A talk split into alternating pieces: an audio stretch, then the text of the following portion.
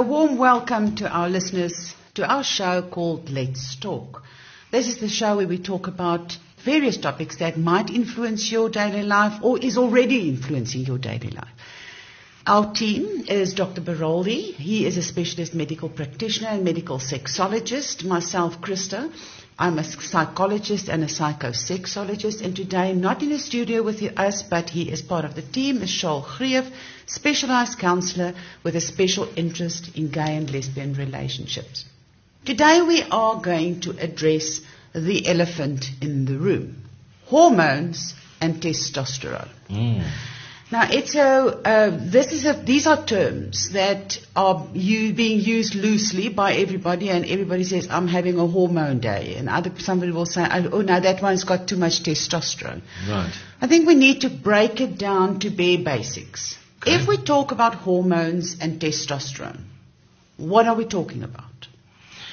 Okay, so testosterone is a hormone, but let's start with what are hormones. Hormones are chemical substances that are made by the body and that circulate in the body. Uh-huh. And they control a variety of processes in the body. Uh-huh. And depending on which hormone it is and depending on where it's working, the effects will be different.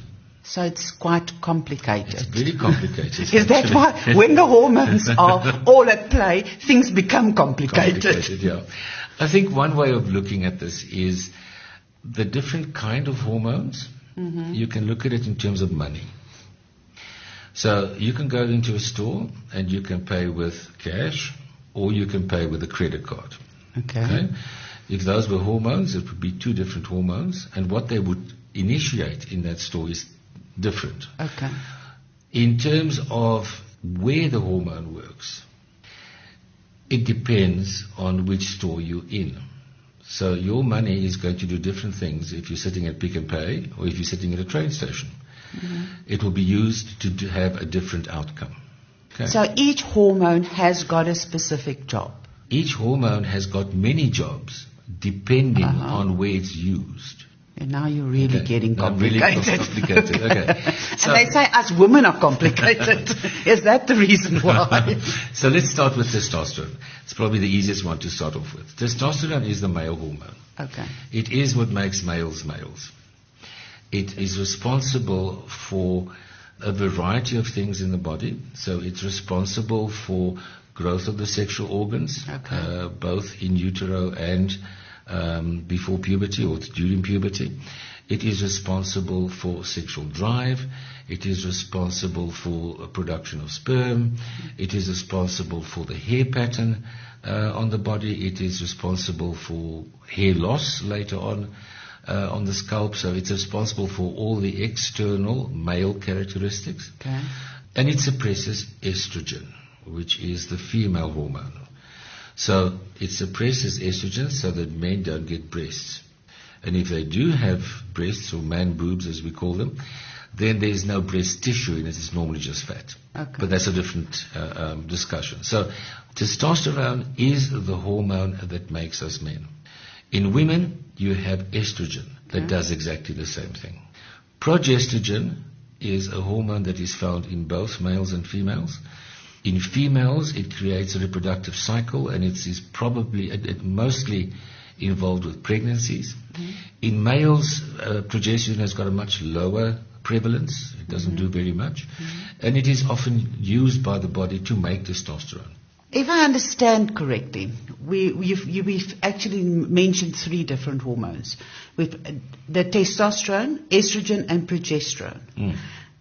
All three of them are present in both male and female. Am I right? Correct. Okay. Correct. So it's just that the female has got predominantly the estrogen. Correct.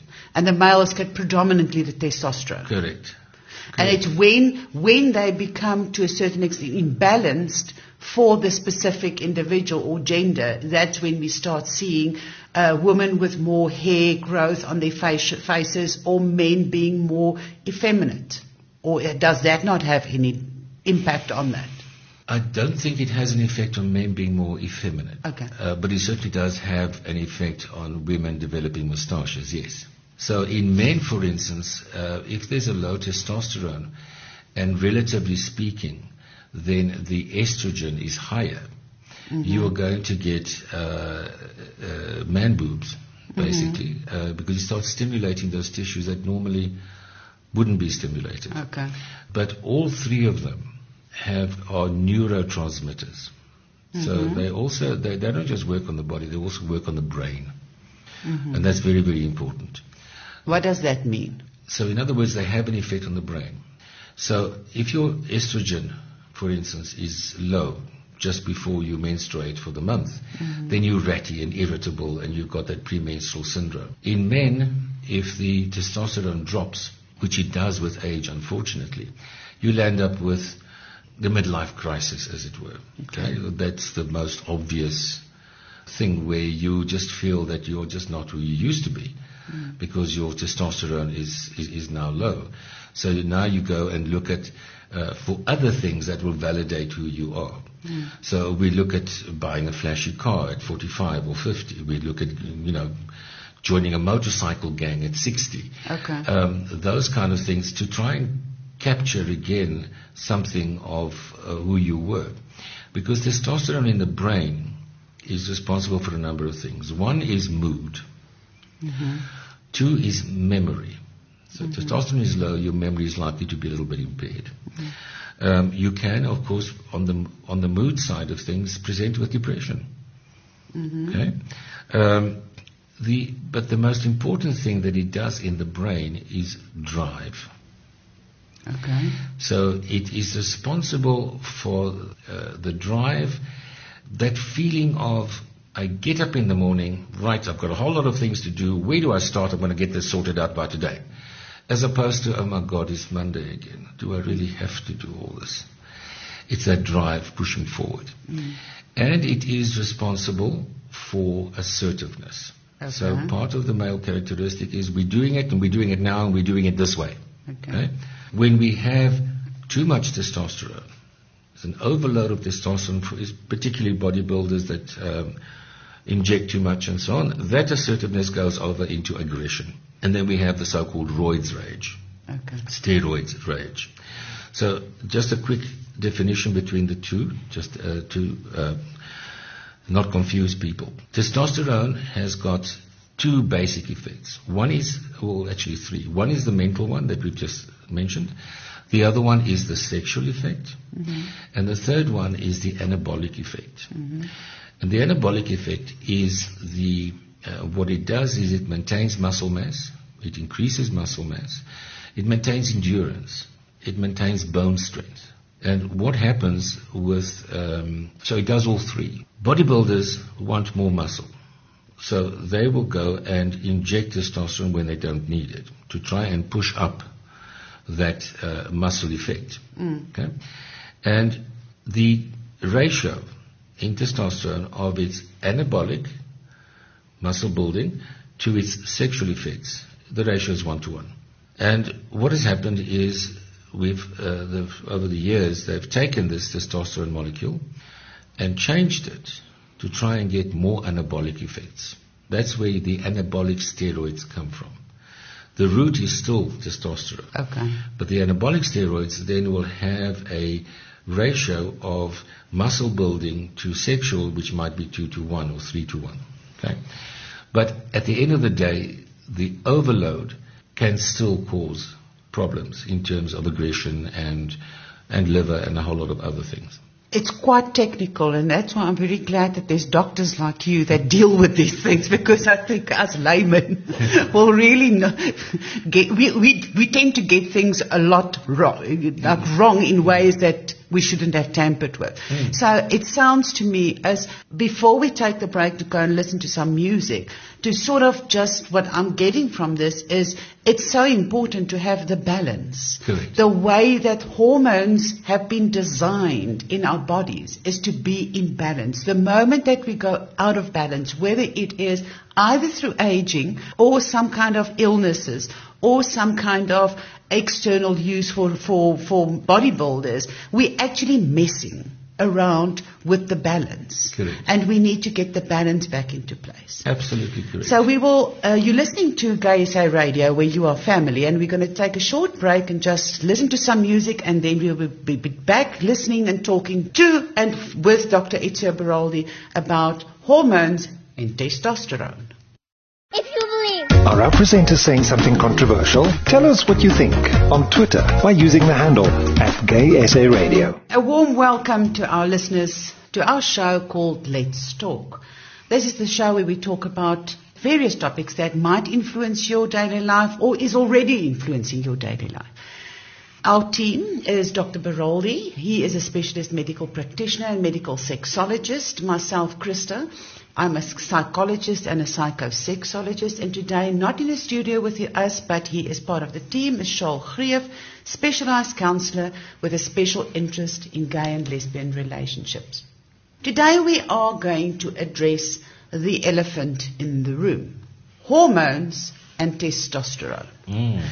Now, Ezio, these are terms that are being used loosely by everybody, and everybody says, I'm having a hormone day. And somebody will say, oh, no, that one's got too much testosterone. Right. I think we need to break it down to bare basics. Okay. If we talk about hormones and testosterone, what are we talking about? Okay, so testosterone is a hormone, but let's start with what are hormones. Hormones are chemical substances that are made by the body and that circulate in the body. Mm-hmm. And they control a variety of processes in the body. Mm-hmm. And depending on which hormone it is, and depending on where it's working, the effects will be different. So it's quite complicated. It's very complicated. Is that why, when the hormones are all at play, things become complicated? Complicated, yeah. I think one way of looking at this is the different kind of hormones. Mm-hmm. You can look at it in terms of money. So you can go into a store and you can pay with cash, or you can pay with a credit card. Okay. If those were hormones, it would be two different hormones, and what they would initiate in that store is different. Okay. In terms of where the hormone works, it depends on which store you're in. So your money is going to do different things if you're sitting at Pick n Pay or if you're sitting at a train station. Mm-hmm. It will be used to have a different outcome. Okay. So each hormone has got a specific job. Each hormone has got many jobs depending on where it's used. And now you're really getting complicated. Really complicated. Okay. So, and they say us women are complicated. Is that the reason why? So let's start with testosterone. It's probably the easiest one to start off with. Testosterone is the male hormone. Okay. It is what makes males males. It is responsible for a variety of things in the body. So it's responsible for growth of the sexual organs, both in utero and before puberty or during puberty. It is responsible for sexual drive. It is responsible for production of sperm. It is responsible for the hair pattern on the body. It is responsible for hair loss later on the scalp. So it's responsible for all the external male characteristics. Okay. And it suppresses estrogen, which is the female hormone. So it suppresses estrogen so that men don't get breasts. And if they do have breasts, or man boobs as we call them, then there is no breast tissue in it. It's normally just fat. Okay. But that's a different discussion. So testosterone is the hormone that makes us men. In women, you have estrogen that does exactly the same thing. Progestogen is a hormone that is found in both males and females. In females, it creates a reproductive cycle, and it is probably mostly involved with pregnancies. Mm-hmm. In males, progesterone has got a much lower prevalence. It doesn't do very much. Mm-hmm. And it is often used by the body to make testosterone. If I understand correctly, we've actually mentioned three different hormones. The testosterone, estrogen, and progesterone. Mm. All three of them are present in both male and female. Am I right? Correct. Okay. Correct. So it's just that the female has got predominantly the estrogen. Correct. And the male has got predominantly the testosterone. Correct. Correct. And it's when they become, to a certain extent, imbalanced for the specific individual or gender, that's when we start seeing women with more hair growth on their faces or men being more effeminate. Or does that not have any impact on that? I don't think it has an effect on men being more effeminate. Okay. But it certainly does have an effect on women developing moustaches, yes. So in men, for instance, if there's a low testosterone, and relatively speaking, then the estrogen is higher, mm-hmm. you are going to get man boobs, basically, mm-hmm. Because you start stimulating those tissues that normally wouldn't be stimulated. Okay. But all three of them are neurotransmitters. Mm-hmm. So they don't just work on the body, they also work on the brain. Mm-hmm. And that's very, very important. What does that mean? So in other words, they have an effect on the brain. So if your estrogen, for instance, is low just before you menstruate for the month, mm-hmm. then you're ratty and irritable and you've got that premenstrual syndrome. In men, if the testosterone drops, which it does with age, unfortunately, you'll end up with the midlife crisis, as it were. Okay. That's the most obvious thing where you just feel that you're just not who you used to be because your testosterone is now low.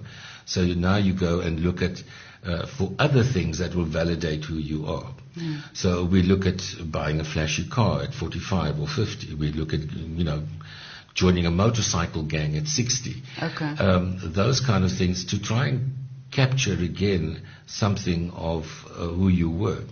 Because testosterone in the brain is responsible for a number of things. One is mood. Mm-hmm. Two is memory. So mm-hmm. testosterone is low, your memory is likely to be a little bit impaired. Mm-hmm. You can, of course, on the mood side of things, present with depression. Mm-hmm. Okay? But the most important thing that it does in the brain is drive. Okay. So it is responsible for the drive, that feeling of, I get up in the morning, right, I've got a whole lot of things to do, where do I start? I'm going to get this sorted out by today. As opposed to, oh my God, it's Monday again. Do I really have to do all this? It's that drive pushing forward. Mm. And it is responsible for assertiveness. Okay. So part of the male characteristic is we're doing it, and we're doing it now, and we're doing it this way. Okay. Right? When we have too much testosterone, it's an overload of testosterone, particularly bodybuilders that inject too much and so on, that assertiveness goes over into aggression. And then we have the so-called roids rage, okay. steroids rage. So just a quick definition between the two, just to not confuse people. Testosterone has got two basic effects. One is, well, actually three. One is the mental one that we've just mentioned. The other one is the sexual effect. Mm-hmm. And the third one is the anabolic effect. Mm-hmm. And the anabolic effect is what it does is it maintains muscle mass. It increases muscle mass. It maintains endurance. It maintains bone strength. And what happens with, so it does all three. Bodybuilders want more muscle. So they will go and inject testosterone when they don't need it to try and push up that muscle effect. Mm. Okay? And the ratio in testosterone of its anabolic muscle building to its sexual effects, the ratio is 1:1. And what has happened is over the years, they've taken this testosterone molecule and changed it to try and get more anabolic effects. That's where the anabolic steroids come from. The root is still testosterone. Okay. But the anabolic steroids then will have a ratio of muscle building to sexual, which might be 2:1 or 3:1. Okay. But at the end of the day, the overload can still cause problems in terms of aggression and liver and a whole lot of other things. It's quite technical, and that's why I'm very glad that there's doctors like you that deal with these things, because I think us laymen will really we tend to get things a lot wrong in ways that we shouldn't have tampered with. Mm. So it sounds to me as before we take the break to go and listen to some music, to sort of just what I'm getting from this is it's so important to have the balance. Correct. The way that hormones have been designed in our bodies is to be in balance. The moment that we go out of balance, whether it is either through aging or some kind of illnesses or some kind of external use for bodybuilders, we're actually messing around with the balance. Correct. And we need to get the balance back into place. Absolutely correct. So we will, you're listening to GaySA Radio, where you are family, and we're going to take a short break and just listen to some music, and then we'll be back listening and talking to and with Dr. Ezio Baraldi about hormones and testosterone.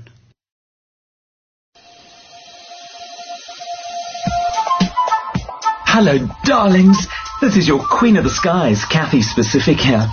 For the first time in history, an all-gay vacation hits the shores of Africa. Proudly brought to you by AfriGay. Join myself and the seductively saucy trolley dollies as we take you to the beautiful island of Mauritius to experience magnificent sun, sea and surf, a few decadent parties and the chance to make fabulous friends from all over the world. This unique event will be hosted by South Africa's aviation goddesses and your tantalizingly tempting poster girls for travel. For more information, buckle up, bitches, and book your spot at gaysaradio.co.za. You are listening to GaySA Radio, where you are family. A warm welcome to all our listeners to our show called Let's Talk. This is a show where we are going to talk about various topics that influence or can influence our daily life. The team, a warm welcome to our Let's Talk team, Dr. Ezio Baraldi, specialist medical practitioner and medical sexologist, myself, Krista Kutsia, psychologist and psychosexologist, and another team member, Shaul Kriev, specialized counselor with special interest in gay and lesbian relationships. So today it's only the two of us, Ezio and myself, in the studio, and we're talking about erectile dysfunction. Good morning, Krista. Yes, let's talk about it. Or, in short, we often you will hear people referring to it as ED. Yes. So, what is erectile dysfunction? So, erectile dysfunction in the science is defined as the inability to get or maintain an erection that is good enough for penetration. Okay. That's the scientific definition. I think it's quite important that you actually say that, because I've had in the practice people coming to me and to say that they're complaining of erectile dysfunction just to find out that they cannot go 5 rounds anymore. Correct, yeah. So now they can go only 1 round, and now they say to me, I think I've got ED. Yeah. So let's address that right up front, because it is a major issue. Mm. So when you've had sex and you've ejaculated, you've had an orgasm and you've ejaculated, that is followed by what we call the refractory period. Okay. It is a period of time when the penis will not respond. Mm-hmm. It basically, you can see it as it needs to rest, it needs to recover, it needs to whatever. That refractory period is very short when we're young. It can be as much as 2 minutes. Mm-hmm. But as we get older, it becomes longer and longer and longer. And in your 50s and 60s, it can be a day before the penis can recover and have another round of sex, as it were. Mm. So the multiple round thing is a very interesting concept. Mm-hmm. So what happens basically is, in certain populations, when they're having sex, there is very little foreplay. So we need to remember that when we're looking at males and females, our sexual response cycles are completely different. And we don't actually know that. Mm-hmm. Because as a male, I think a female will respond exactly the same way that I do sexually. I've got nothing else to compare it to. Ah. I don't even, most of the time, have other males that I can compare it to. And if you have those to compare it to, a lot of them don't, they use the opportunity to brag or boast or overemphasize certain factors. That's not always the exact truth. That's not always there. No, there is a very big bragging component to it, particularly at the bar after a couple of drinks. So in females, females get sexually aroused at a much slower rate than males do. With the result that very often what happens in heterosexual sexual connection is that the male is finished way before the female is anywhere near an orgasm. We joke about, the most fun 3 minutes of this year, that kind of thing. So in average, it takes about 3 to 4 minutes for a man to ejaculate and have an orgasm and ejaculate. For a woman, it can be as long as 12 to 15 or even 20 minutes. Okay? So what really happens is, in most cases, he's finished and she's nowhere near being satisfied. So what does the guy do? He hangs around for a few minutes, gets an erection again, and goes for a second round, and a third round, and a fourth round, until such time as the female says, okay, I've had enough now. Okay? Because now that may all be very well as a coping mechanism when you're young. But as you get older, you can't do that anymore. And we often see patients coming in saying, I've got a problem, I just can't go all these rounds. There's nothing wrong with the erection. There's nothing wrong with anything. And I think that's the important part when we talk about erectile dysfunction. It, like you were saying, is to get a hard enough erection in order to penetrate. And if you cannot do that, that's when you talk about erectile dysfunction. Correct. So erectile dysfunction is not about my penis is not doing what I want it to do. Okay? Erectile dysfunction is a physiological thing. So the multiple round thing is not erectile dysfunction. It is simply the refractory period that gets longer as we get older. Okay. And how do we fix that? Very simply, you have to accept that it exists, and you have to change the way you have heterosexual sex, because that is what foreplay is all about. Okay, getting your female partner closer to orgasm with foreplay before you actually penetrate and finish the round, as it were. Okay. So that's not erectile dysfunction. Erectile dysfunction, as we said, is the inability to achieve or maintain an erection that is long enough for penetration. Okay. Now, there are a number of reasons for that. Aging certainly is a cause. So the older we get, the more things start going haywire. But essentially, the penis is a blood vessel, and it needs to fill up with blood in order to become erect and to function. Now, there are two components to that. One is the nerve input.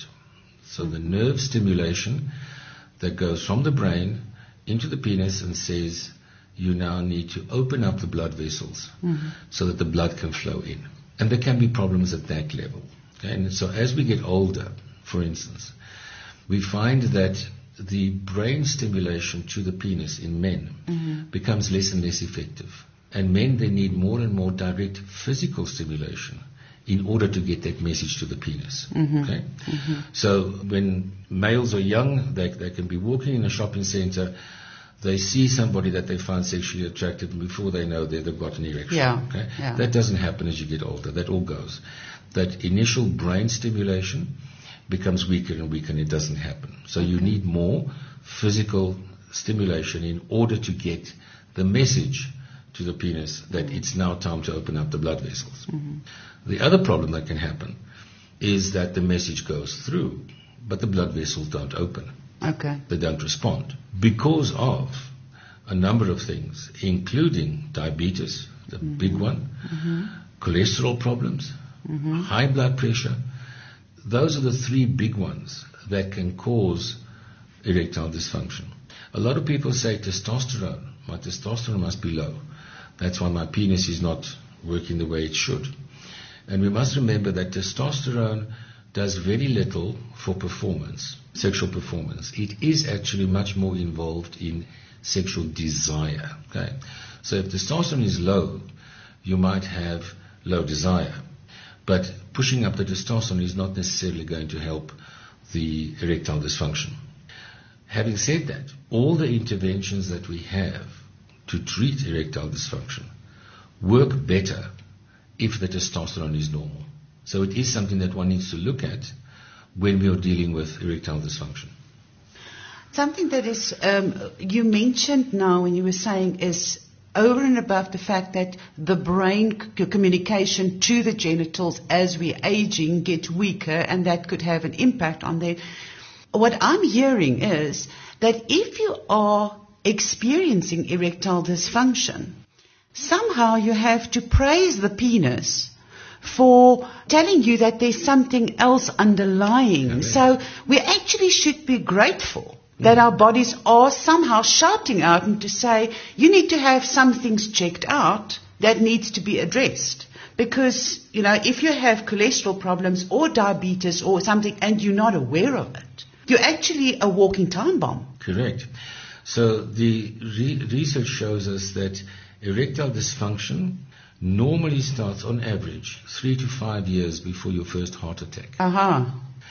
And that is... Well done for the penis. Yeah. It is your barometer. It is your early warning system. Mm. And the reason for that is that the artery, the blood vessel that feeds the penis, is a third of the size of the arteries that feed the heart. And therefore it will block first. Okay. So it's a very early warning system. Granted, that's not all the reasons for erectile dysfunction.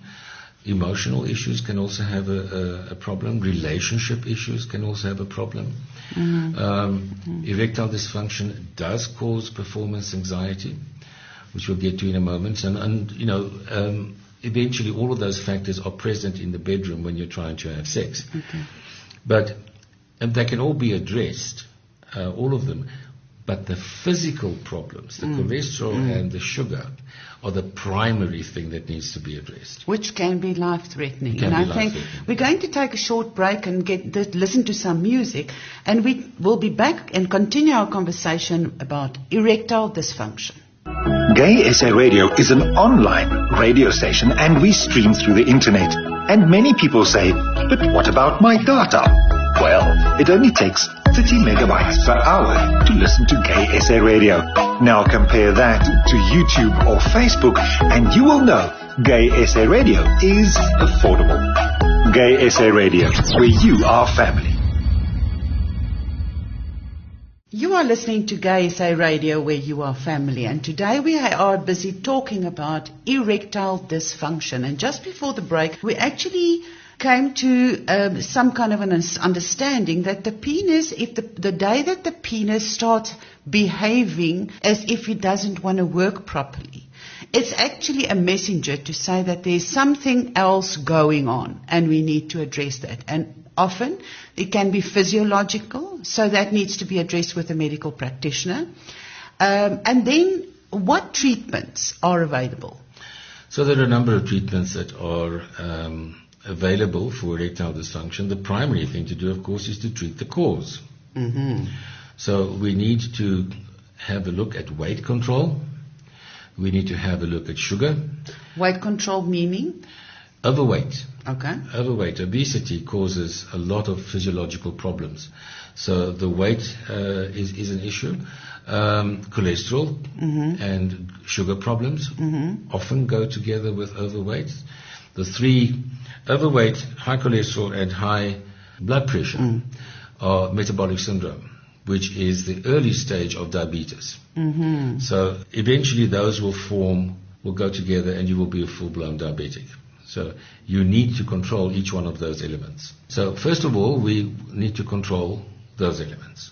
Once that's done, we are better off at treating the penis itself. Now, a lot of people don't want to wait 2 years to lose weight before the penis starts working again. So what I'm talking about now is the long-term approach, but most people want a short-term approach. They want to be able to have sex. And one of the things that happens when you have erectile problems is that you'll end up with performance anxiety. So that is a situation where we've tried to have sex and it didn't work. The damn thing wouldn't stay up. And it's happened 2 or 3 or 4 times, and I've become terribly embarrassed about it. And now I'm in a situation where I potentially can have sex, but do I want to have sex? Do I want to try again when another damn thing's not going to work? Do I want to embarrass myself again? Yeah. Okay? And that's called performance anxiety. And if you do go through and start having sex what very often happens is your mind is not in the moment. Your mind is not in the sexual act. Mm-hmm. Your mind is concentrating on this damn penis and will it work? Mm-hmm. Okay? Mm-hmm. And then, of course, it won't, because that creates anxiety. Anxiety is driven by adrenaline and noradrenaline, more hormones. Okay? Mm-hmm. And those two hormones are also the hormones that tell the erection to go down once you've had your sex. So you're pushing it all up. Mm. Okay? And so you'll end up with this performance anxiety, and I'm just not going to go and put myself into that situation anymore. So that is something that needs to be addressed as well. In terms of the physical interventions that we can do, remember that cholesterol and the blood pressure and all those things are long-term things. Yeah. In the short term, we can sort out testosterone levels. Okay. And if they are low, we need to bring them up. And then we have two basic interventions that can improve the erection. The first one is an oral, it's tablets. Mm-hmm. They're called the PDE5 inhibitors. Mm-hmm. And the PDE5 inhibitors, what they do is they open up the blood vessels all over the body, but in particular in the penis, in the male penis, or in the female clitoris. Mm-hmm. Same physiology. Mm. And that allows the blood to flow through, and it allows to be able to get a better erection. There are a few of them on the market. They will basically work the same way. The only difference is how long do they work for. And you do get it from a physician. Yeah, so they are all on prescription. Mm. So like your steroids and testosterone that you can get at the gym, which are all black market, and you've got no idea what's in there. Mm-hmm. You can also get some of these medicines on the street. Basically, they're not registered, they are illegal, and you have no idea what you're swallowing because it's not controlled. So we're actually back to the discussion that we had in a previous session to say is when we're dealing with processes that are happening within the body, we need the eyes and the intervention of a trained physician to assist us when we're going to start meddling in balances and imbalances, because we actually have no idea. We're going blind. Yeah, and blind. We actually have responsibility towards ourselves to take care of ourselves. Absolutely. So, you know, it's a little bit like we'll swallow anything provided it's natural. You've heard your pet hate. My pet hate, yeah. Provided it's natural. Who guarantees that it's natural? I have no idea. When everything is all ground up into a tablet, how do you know what's in there? Mm-hmm. You need some kind of a regulatory system that regularly checks those things and says, yes, what they say on the label is, in fact, what is in the tablet. Mm-hmm. Okay? Mm-hmm. You need that guarantee. Because everything that you swallow eventually turns into a chemical which eventually has an effect on the body. Mm. And you would like to know which one, what chemicals you're actually swallowing. So, and why. Remember also, we also need to remember that if it's so-called natural, it's not necessarily without any side effects. Mm-hmm. So some of these drugs can have drug-drug interactions where you take two medicines or two compounds together, and they interfere with each other. Okay. So that also needs to be kept in mind. So if I'm prescribing a PDE5 inhibitor or any other drug, I need to know what else the patient is taking, and I need to know what is the potential. I need to work out what is the potential for things going wrong in between. Absolutely. And very often patients don't tell you when they're swallowing things that are off the counter. Okay. So one of the things that happens is if you have erectile dysfunction, one of the things that patients do is they don't talk about it to anybody. Okay, so we're at the bar, and, you know, we hear that Peter's got erectile dysfunction. Shame. Rather him than me. I'm so glad I don't have it. Mm-hmm. Okay, and then the next morning I go off into the pharmacy, and I go and look at all the stuff that I can get off the shelf that is supposed to help for erectile dysfunction. Mm-hmm. And there are a couple of herbs that have got some kind of effect there, but I just want our listeners to remember that if there was a herb that really had a good effect, I can guarantee you a pharmaceutical company would have grabbed it and marketed it. Okay? And everything for erectile dysfunction is Schedule 4 because it does have effects. So anything that you buy over the counter, essentially, you're wasting your money. There is also the placebo effect.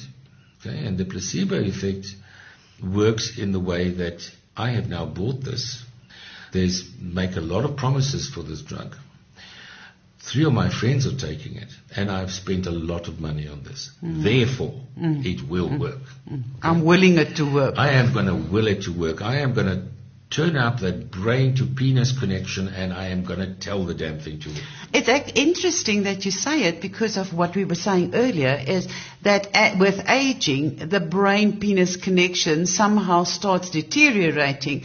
So if I have a lot invested, and in this case financial investment. And emotional, yes. My brain says it has to work. Yes. So it actually highlights the connection between the brain and the penis. Absolutely, yes. And what we often see is when patients eventually come in, they've tried all these things. And what I often hear is, look, I tried these pills and they worked for the first 2-3 weeks, they worked, and then now they're not working anymore. Am I getting worse? No, you're not getting worse. Your brain is just tired of the novelty. The brain had to overwork to get the penis to work. Yeah, correct. So we are looking at treating with prescribed products that are where the quality and the content is measured and guaranteed. And we're looking at the PDE5 inhibitors. Those are the oral tablets. Okay. There's three of them on the market and a number of generics on the market as well, and they all work differently, but they should all work for most patients. Okay.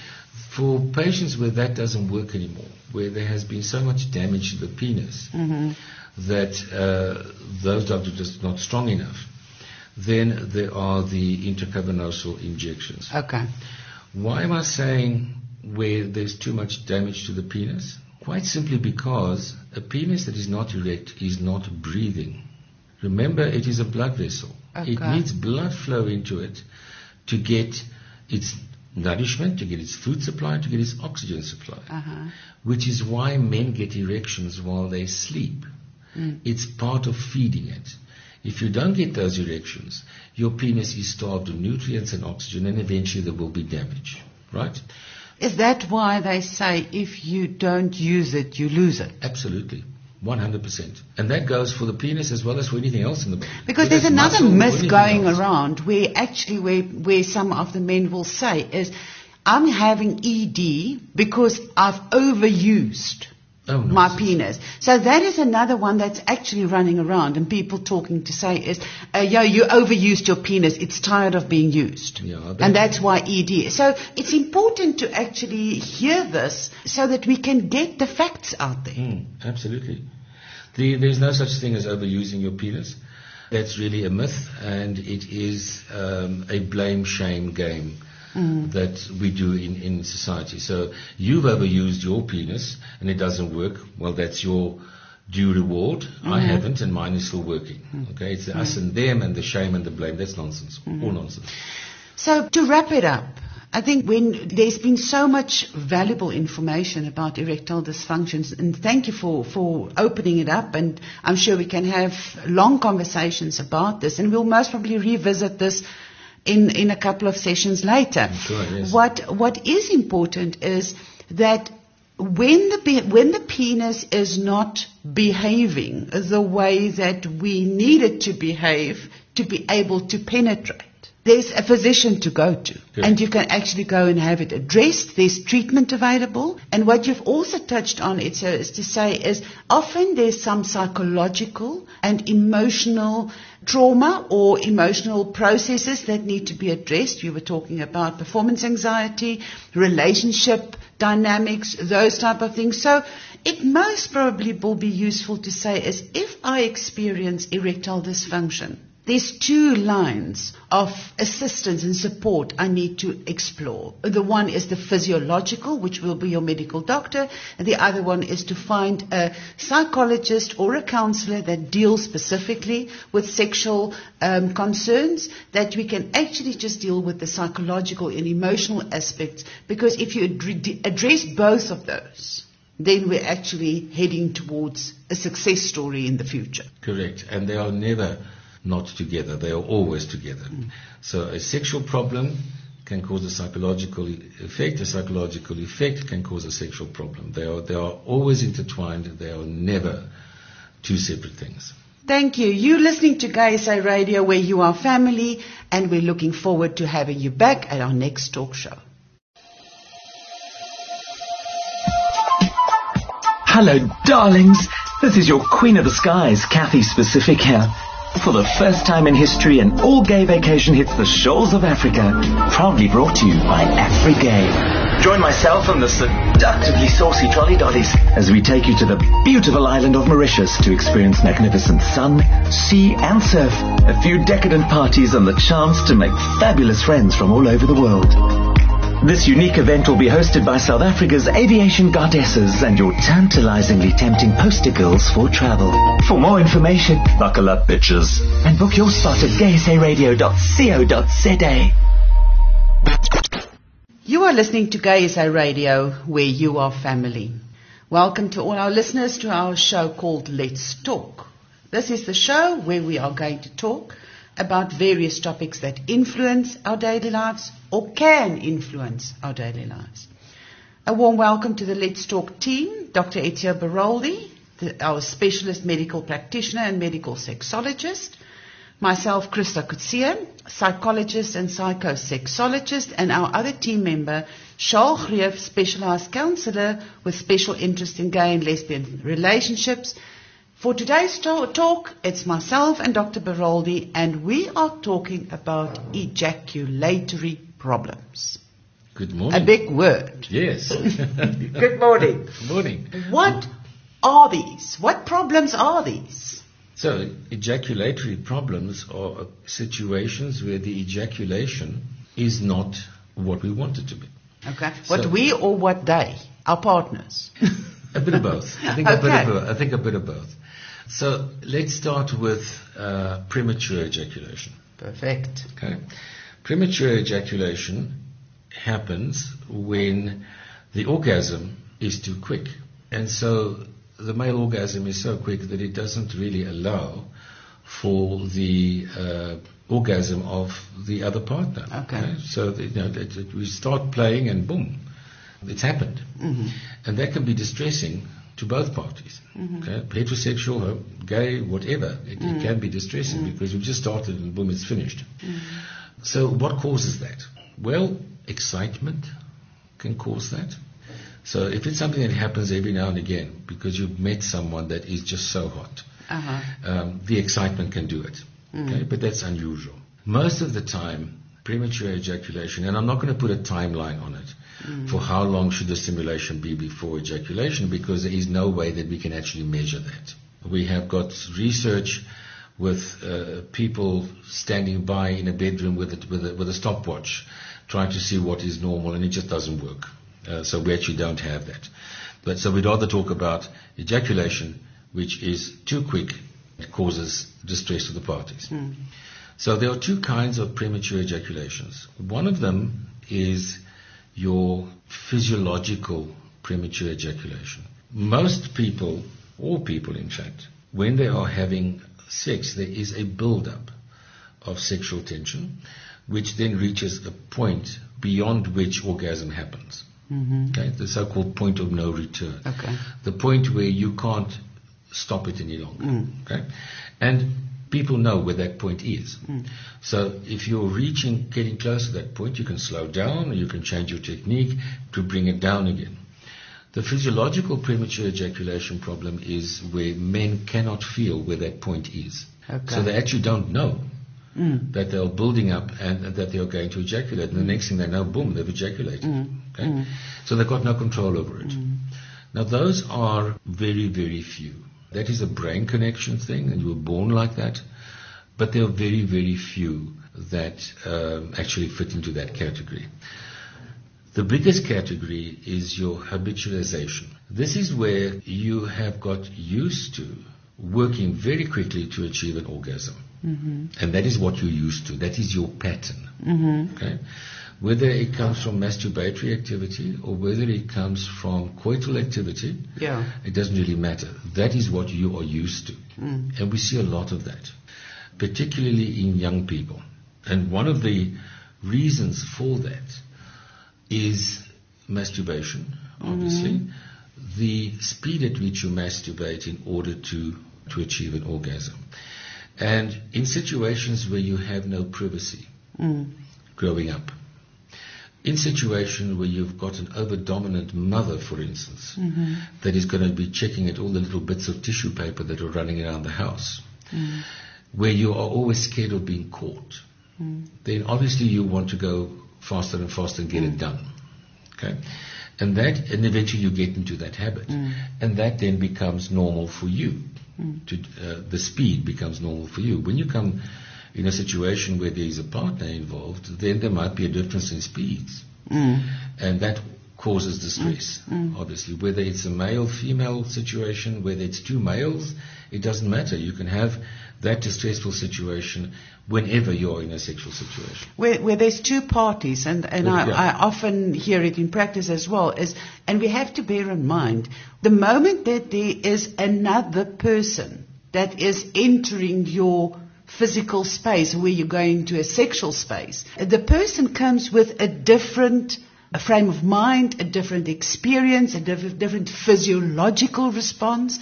So things become a little bit more complicated. Okay, yeah, absolutely. When you've got two different scripts. Absolutely. Yeah. And to try and get both scripts to reconnect on and be exactly on the same page at exactly the same point. I think very important for people to realize this myth and idea out there that every couple all the time, whenever they have sex, they come at the same time. Mm. That's movies. That's just, in, the movies. In the movies. So we have an unrealistic expectation. Correct. Absolutely. But there is still a situation where a person might have premature ejaculation or want to do something about it. Absolutely. Okay. Mm. So what do we do about it? Mm. Are there treatment? Are there pills? Because, people they want to swallow something and fix it. Mm. Everybody wants a pill, yeah. So actually the treatment for that is you got into the habit of ejaculating that fast. Mm-hmm. You now need to get into the habit of ejaculating slower. So I have to unlearn. You have to unlearn and relearn, okay? Mm-hmm. There are ways, obviously the stop-start technique mm-hmm. is one of them, where when you feel that you're building up towards the orgasm, you stop the stimulation and the feeling then goes back. Okay. That's one technique. There's the squeeze technique for the penis, mm-hmm. where if you actually give the head of the penis a very hard squeeze, mm-hmm. the erection will go down. Okay. Okay. It's like being clap wrapped over the knuckles. Yeah, wrapped over the knuckles, yeah. So they work up to a point. But the real treatment is to learn where that point of no return is. Okay. And as you're getting closer to it, to learn the discipline of stopping the stimulation. Mm-hmm. That's a big one. There's also medication we can use, but I'll discuss that in a moment.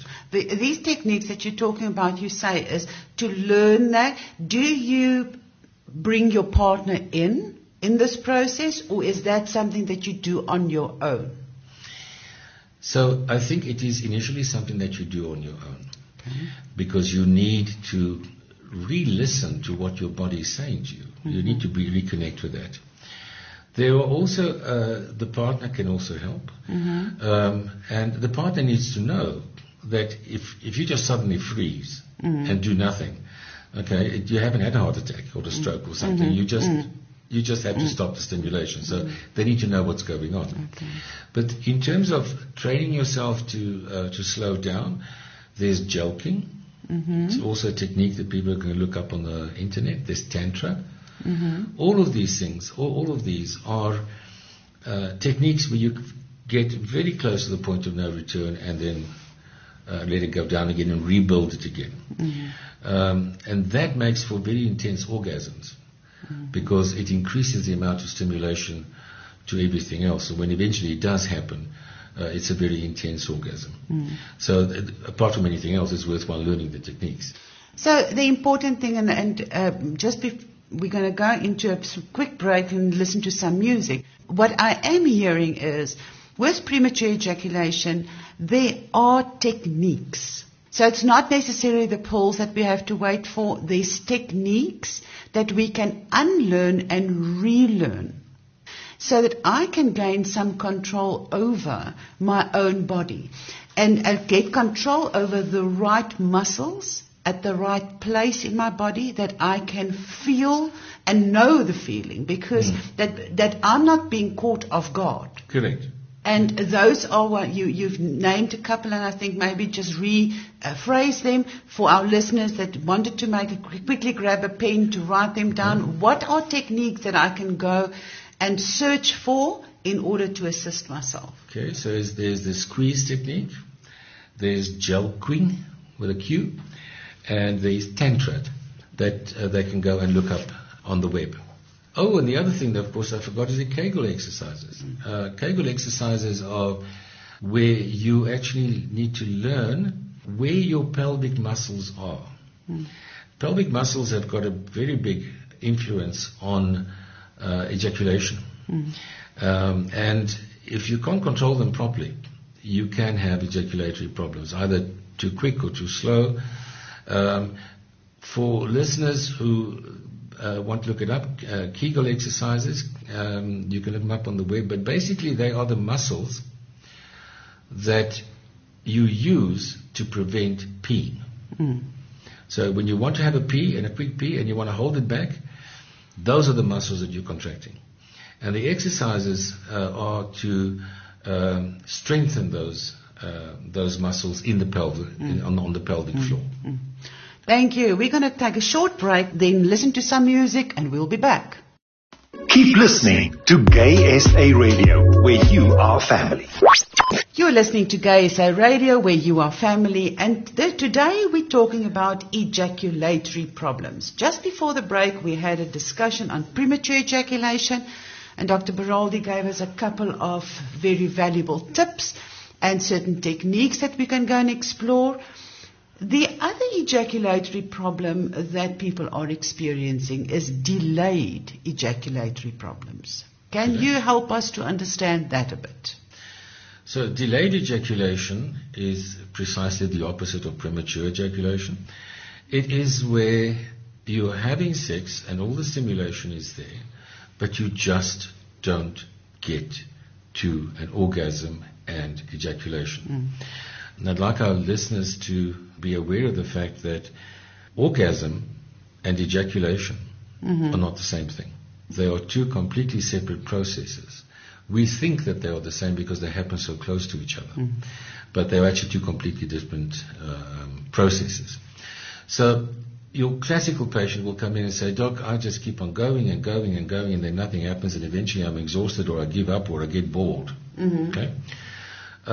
Where does that happen? How often does that happen? It's actually quite common in modern day and age, and the majority of it, well, there are two causes. One is neurological, where the nerves are not working properly, which is very, very seldom the case. But the biggest cause of it is antidepressants.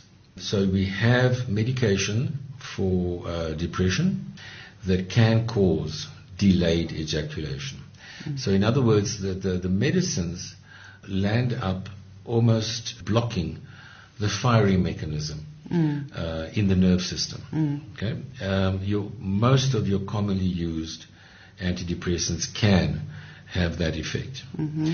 We can have erectile dysfunction where the erection is not coming up with some of the blood pressure medicines and some of the other things that we're using, but they don't cause a delayed ejaculation per se, but it's mostly the antidepressants that do that. So from the antidepressant point of view, remember antidepressants are a whole family of different medicines we can use, and they're all different. They might all be fundamentals, but some of them have got blue eyes and some of them are short and some of them are long. So they all work differently. So it's important that you don't blame the whole family when there's just one person in it that's causing it. The other thing, of course, is that we can use some of the antidepressants for premature ejaculation. Absolutely. So we then use that antidepressant for its side effect of slowing down the ejaculation for those that ejaculate too quickly. Okay? So we're using that. That's one example of using a drug for its side effect rather than for its primary effect. Okay. So if you had delayed ejaculation, and it is caused by the antidepressant, then the one thing you must not do ever with an antidepressant is suddenly stop it. Absolutely. Okay? Because your brain has got used to functioning with the help of the medication. Mm. You now suddenly stop it, and it can't do it. Mm. And you will go straight back into a depression. Mm. So you need to get professional advice on that. Do you still need the antidepressant, mm-hmm. first of all? Secondly, do we still need this dosage of antidepressant? Mm-hmm. And thirdly, is there a different antidepressant that we can use that might have less of a problem with ejaculation? Absolutely. And these are discussions you need to have with your physician or your psychiatrist. Mm. Because once you're on antidepressant, you need to be able to manage it. And if you're going to come off it, you need to be able to taper it down. Mm. All of them. Because your brain needs to be able to learn to function again without the help of the antidepressant. Mm. And just stopping the pills, you're just going to look for problems. Mm. So although the temptation is there that I'm having an ejaculatory problem, for heaven's sake, I've just met somebody, let me just dump these pills, that's not the right thing to do. Mm. Really not. You're just doing yourself more of a damage. Okay. There are some antidepressants that actually speed up ejaculation. Mm-hmm. And one can certainly have a look at those in conjunction with your physician. Mm. Again, like with most medications, there can be drug-drug interactions, so you've got to have a look at the whole package, exactly what also you're swallowing and taking, because everything has an effect on everything. What is important, and you keep on talking about, we have to talk to our physician. Mm. And I think that is the important part that is coming out every time we talk about experiences of sexual discomfort or disorders, is people don't talk.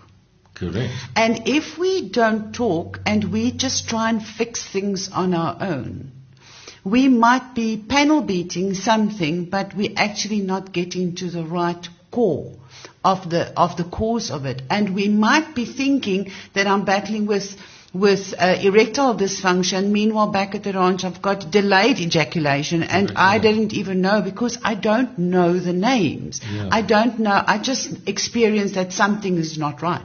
So it's important that you talk to your doctor about these things, because doctors don't always ask you Correct. About these things. Correct. Unfortunately, that is one of the problems. Sexual medicine is not really taught very well at medical schools, and that's global. And, of course, your physician sits there with his own sexual issues like everybody else mm-hmm. does. He's mm-hmm. He's not a medigod. So very often your healthcare practitioner will not ask the question up front. And if they do very often, they might catch you by surprise mm-hmm. as the patient. Mm-hmm. Okay? And what do you do then? Oh, my God, he's asked me this question. And no, it's fine. Mm. It's fine. I don't have any problems in that department. Mm. And then you go out and you think, oh, shit, man, I should have told him something. Yeah. Because I wasn't ready to bring it to the table, because it caught me by surprise. So don't be scared of asking your healthcare practitioner. Ask them. There's no embarrassment around it. Your healthcare practitioner may not be fully trained in sexual medicine, which is fine. He doesn't have to be. But he can have a look at the basic drug-drug interactions, he can make a diagnosis, and he can refer you to someone that works in the field. Absolutely. Okay? But until you start that process, nothing's ever going to happen. Mm. And what I see with patients coming in sometimes is that they have tried this, they have tried that, they have tried the over-the-counter, they've spoken to their friends, they've gone on to Google. They have tried herbal products. They have gone to a meditation session with somebody who can does whatever. And at the end of the day, they come in because they're desperate, because now they are fully convinced that it's terminal. The condition is gone so far, and it's so bad that there's nothing you can do about it. And all that emotional pain that you put yourself through by trying to fix something you don't understand is completely unnecessary. Completely unnecessary. So my advice to people is, if there is a sexual issue, bring it to a healthcare practitioner, start the process of having it properly evaluated, and then we can see how far it is, and we can see how serious the problem really is. Mm. Because if you just Google you know, you'll be dead in 2 weeks. You know, you are going to find something wrong with yourself on Google. Absolutely, you must. That's guaranteed. Guaranteed. Whether that is the right thing that's wrong with you, we don't know. Ezio, what would you, in terms of wrapping up today, be talking about ejaculatory problems, premature ejaculation, delayed ejaculation? What is the essence you want the listeners to take with them today? Well, definitely, if you've got either one of those two, it has to be your issue, not your partner's issue. Mm-hmm. Okay? It has to be something that you experience and you are unhappy with, not something that your partner says, hey, it's too long or too short or whatever. It's the way you feel about it. It's got to cause distress to you, and you need then to see a physician for that. You need to get professional advice for sorting it out. Remember also that in a relationship situation, when you are with a partner, there may be a difference in ejaculatory speeds, which is fine, but you mustn't let the relationship put even more stress on you. So you mustn't go and look for help because the partner wants you to do it. It has to be something that distresses you. For me, what is crucial, what you're saying, is that the individual, and to say is, you must experience the distress, but if it is causing relationship distress, yep, I would then suggest that as a couple you do go for some counseling so that we can actually talk about that and find a way to say is, where's the middle ground of meeting one another, so that it becomes a healthier sexual environment where both parties can adjust or help or work together to find a medium that works for both. Correct. Correct. So if you are in a relationship, it's not a question of you going to look for help because you've been sent to look for help. Uh-huh.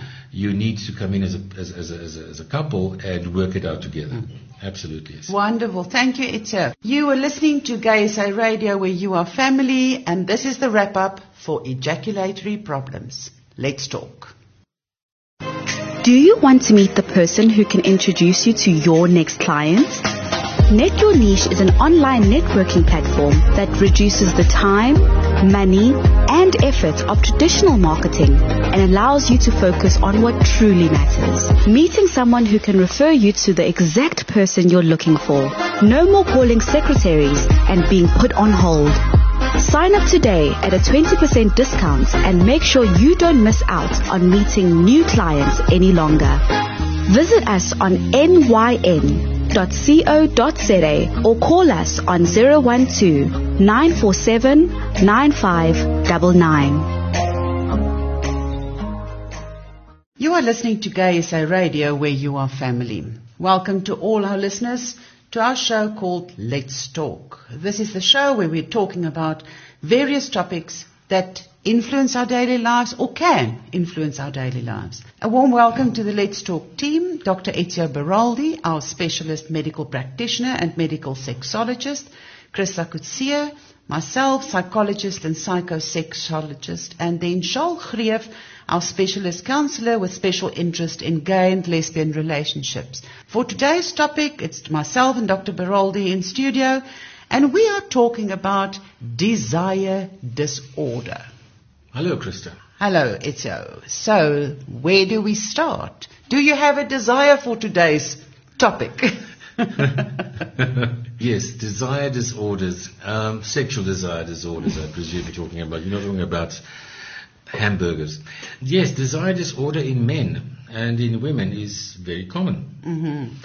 And it is a place where there's a lot of relationship problems and a lot of strife that can come from desire disorders, because invariably, well, there are two issues. One is in the person themselves, and the male themselves, and if they are in a relationship, a whole different dynamic happens. Mm. So desire disorder in the individual male can be physiological, can be part of something happening with the body, and or something happening with the person's perception of their sexual identity. What do I mean by that? Well, the physiological very often is a low testosterone. Remember that testosterone doesn't do very much for sexual performance, but it is involved in sexual desire. So if testosterone is low, then you're likely not to have a lot of desire. There isn't that drive to have sex. Mm-hmm. So that's the first thing that should be checked. And mm-hmm. that's a blood test mm-hmm. that needs to be done. The other reason for desire, the so-called desire disorder, is suppressed desire in an individual. And that is where a person has got a disturbed body image. They may be overweight. They may have had bad relationships in the past. Mm-hmm. They may have had unsuccessful tries at hookups, on the dating apps and in places where people meet. And then that person just says, you know what, I'm just going to suppress this desire because it's not going to go anywhere anyway. Okay, I am just not putting myself out there to be hurt again. And so the desire is there, but it's suppressed. The treatment for desire disorder obviously is to handle both of those issues mm-hmm. within the individual. When we're looking at a relationship where there's another party involved, then things get incredibly more complex. Because invariably the person who doesn't have the desire might not want to have sex with their partner because of a whole lot of relationship issues. And therefore saying, we're just not going to go there. The partner, on the other hand, develops issues out of that because now what is wrong? Mm. Is there a third party in the mix? Have I done something wrong? Am I no longer attractive? Do I need to go for a boob job? Or whatever it is. So the other person in the relationship internalizes that behavior and very often thinks it's either because of a threat from another party outside or it is their fault. And that then causes, there are a lot of other relationship problems. Mm-hmm. So desire disorder is something that needs to be addressed because it can have physical causes, but the majority of the problem is in the relationship and in the psychosexual makeup of the individual. Is it possible? And I think that's what a lot of people ask themselves. If they've been in a long relationship, there's history, like we all have. The longer the relationship, the more history there is. Correct. And the dynamics that go around and the daily stress. Correct. Could that be one of the reasons why the desire disorder actually starts showing its face? Yeah, I think it is one of the factors. Mm. If we have a look at the statistics in new relationships, sexual activity is quite frequent. Mm-hmm. The longer the relationship exists, the less frequent the sexual activity becomes. Mm. Now, that can be because of the history that's building up. But in men, at any rate, it is very often habituation. Men need diversity. Mm-hmm. That's how we're made. We are made to impregnate as many females as possible. Mm. And even in gay relationships, it's the same thing. There's always this looking around. There's always this looking for something different. Mm. We go onto the website and we look at pornography. But we don't look at the same pornography twice because now it's boring. We're going to look at something else. Okay. So there's that continuous need for innovation and for new stimulation. Mm. Mm. So in a relationship where things become routine, that stimulation disappears. Mm-hmm. So, it's Friday evening, we're going to eat fish and chips and then we're going to have sex. We've been doing that for the past 5 years. Mm. It's boring. Mm. It becomes work as opposed to something exciting that you're going to do. Mm. So in those situations, the couples need to spice up their relationship by doing different things, by trying to remember and perhaps even recapture what got you together in the first place. What I often see in practice, and that is as the pressure of daily life actually increases, there's so much to do, the pressure at work, the demand, the hours that are being spent to just keep afloat, results in the couple actually spending less and less quality individual time. Or time as a couple. Together, yeah. So they don't, the couple does not get the injection on a daily basis to keep it going. We start actually living past one another. Correct. So when we are then together, it's like we have to again sort of find a way to connect.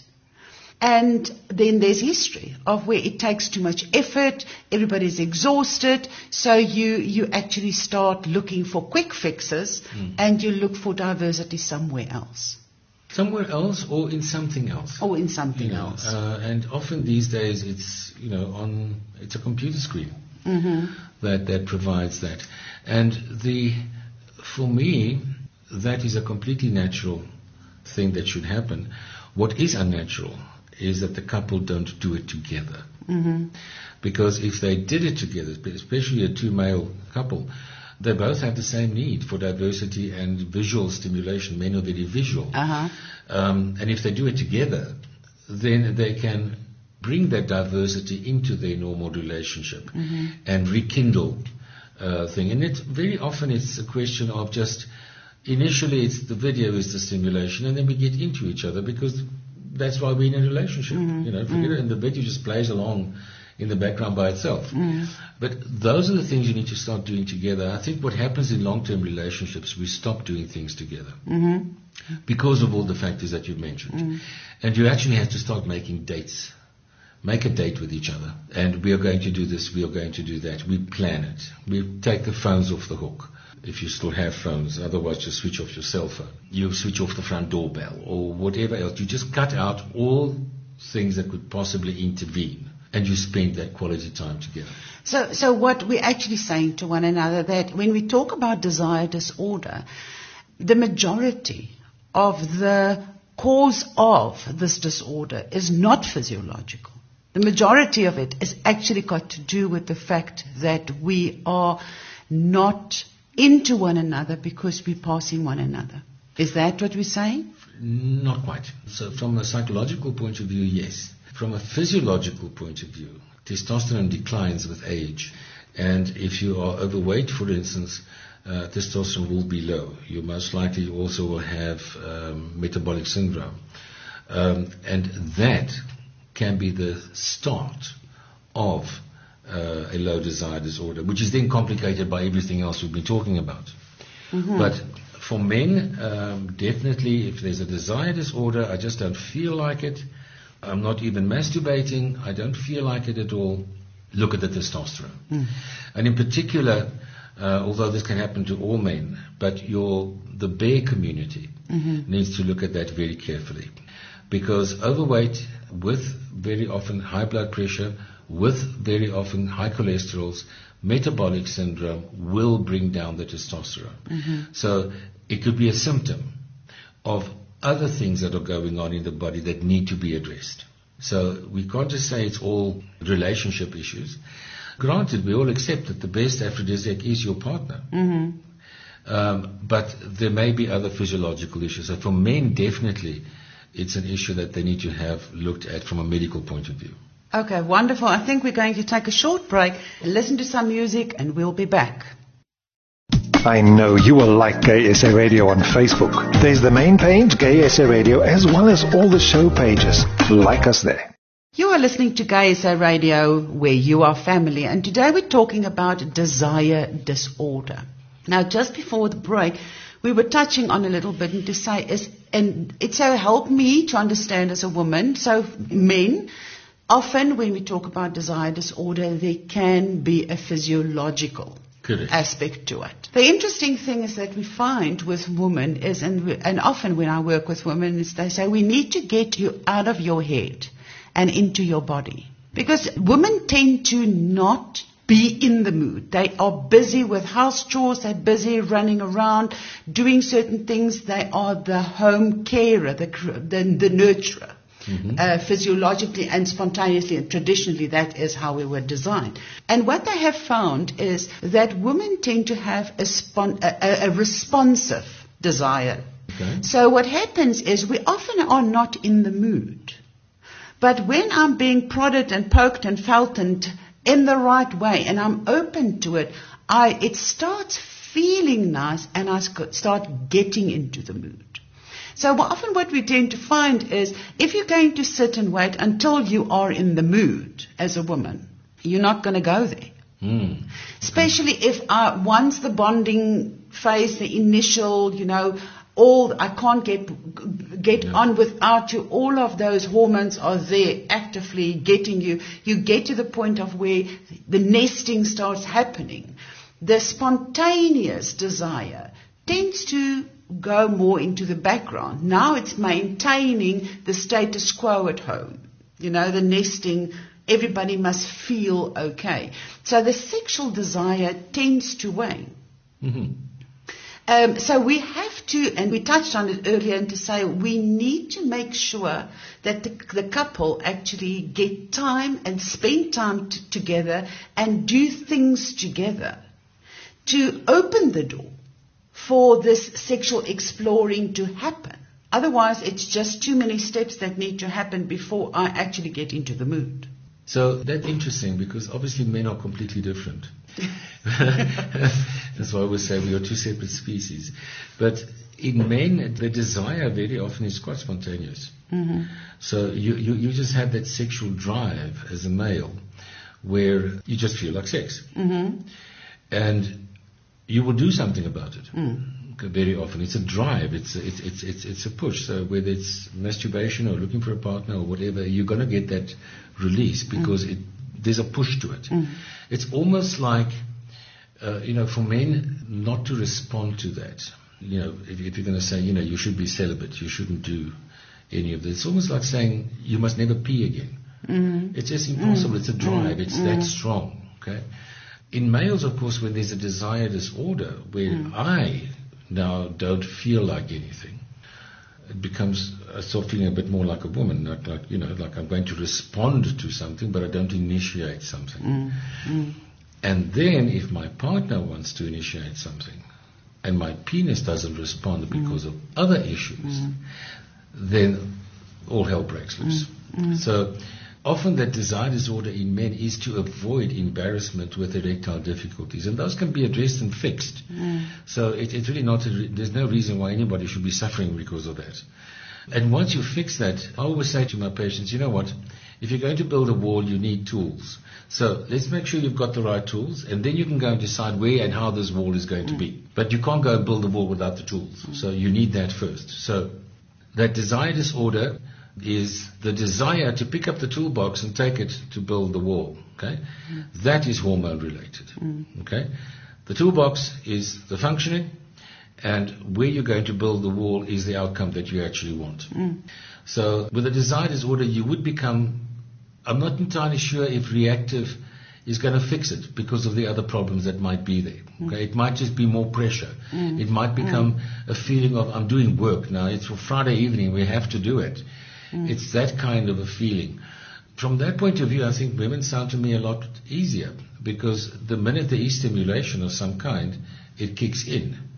Or do we also have in women all the other issues of we do body have dysmorphic disorder, all of absolutely. Those things? Absolutely, and I think overloaded, overstressed, and I think we have to bring that in. I think the reality of today's stressful life often impacts my ability to be present enough, to be there or want to engage. It's like I just need to, I'm exhausted. I want to rest. People are tired. Yeah. And the relationship tends to be pushed back to the back burner because what pays the rent? So we have longer hours of working and less relationship time.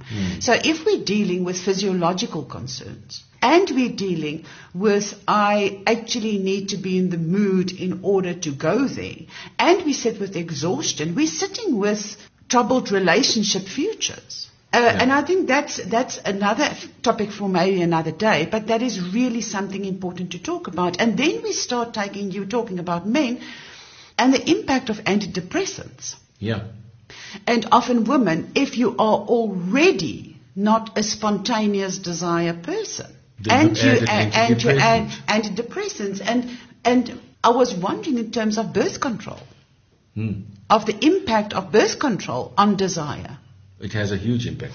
So we're sitting here with, if it is heterosexual couples, we're sitting with two different species that we're trying to get together to actually have a long-term relationship. Yeah. And we have physiological differences, and we have emotional differences, and then we have the daily pressures of life and different medications. So it becomes quite complex. And I like what you were saying earlier. It's so important that we stop for a moment and stop looking for, is there something wrong with me?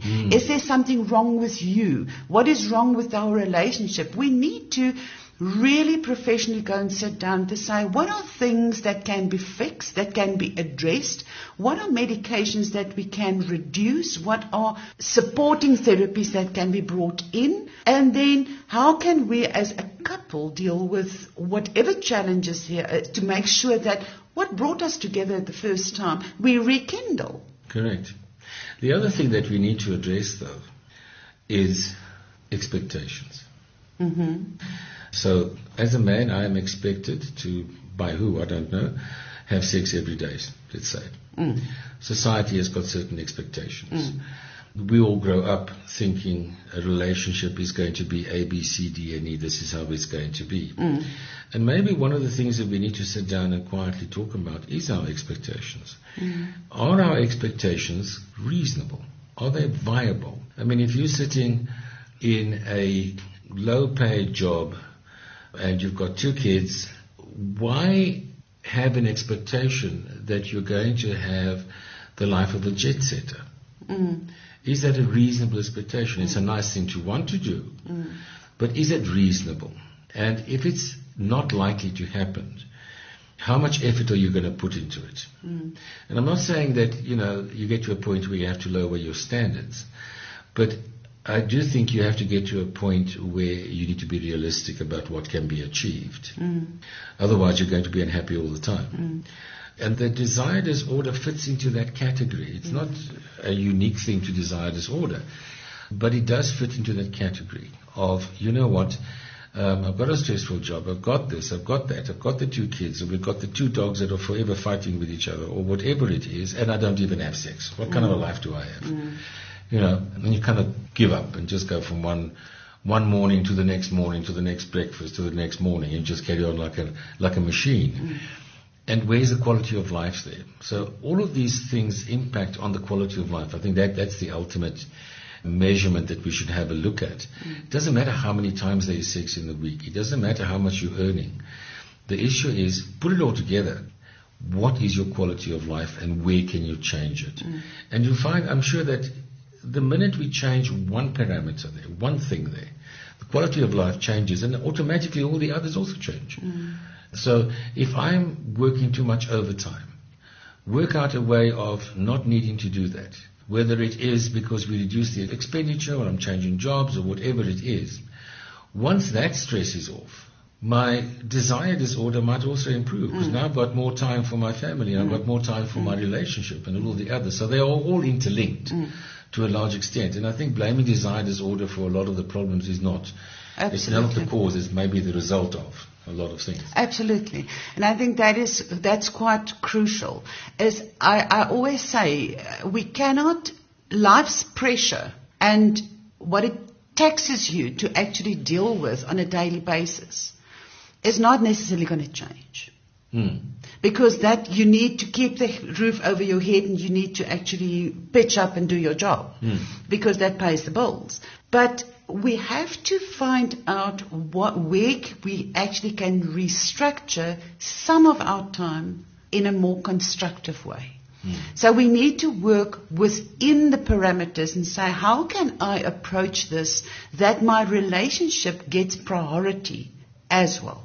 Mm. Because we often overcommit on things, and the place that actually gets the worst part of me is my relationship, because that's the end of the day. I always say in the morning, I get up and I'm fresh, and who gets the best of me the whole day that I'm working? My work people. Yeah, correct. Tonight that my tank is all exhausted, who gets that part of my relationship? Yeah.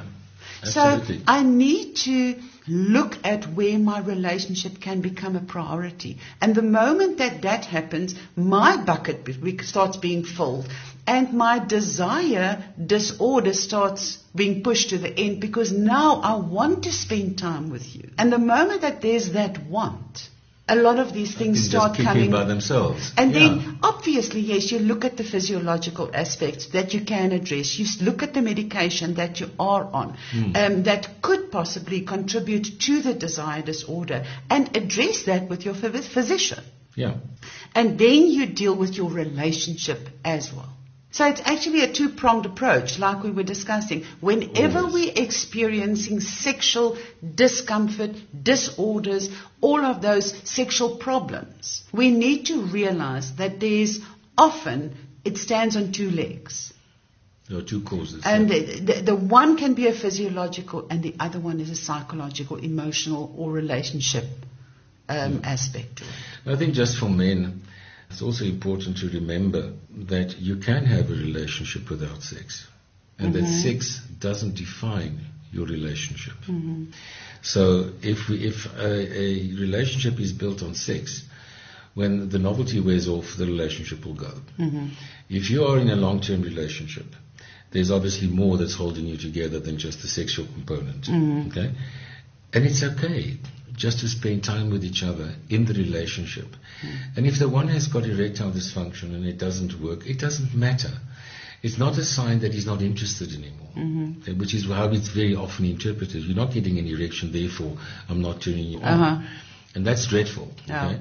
But if you're in a proper relationship and the relationship is strong, then you can understand that these are things that happen as you get older. You can address them together with the help of a clinician or a therapist, and you can build on the relationship, because ultimately what you really want in your life is that relationship. It's not necessarily the orgasm, because that comes and goes. And quite frankly, we can't remember our orgasms. There are very few of us that can actually recapture in our own mind a memory of an orgasm, whereas you can recapture in your own mind a lot of things about your relationship. That is really where the value is. It's in the relationship, not necessarily the orgasm. So we actually need to realize and understand that in a long-term relationship, for that relationship to actually have the capacity to continue fulfillingly, we need intimacy, and sex is part of intimacy, but it's not the only thing. Yeah, I think that was quite a nice and comforting discussion, that we also realize that there are some things that we still can work on. Yeah. We don't become prisoners to it. We have opportunities, we have options, and here at GaySA Radio, where we talk about things, these are always the little bit of tips that we can carry with us and take with us, and we hope that inspires you. You are listening to GaySA Radio, where you are family, and thank you for listening to Let's Talk.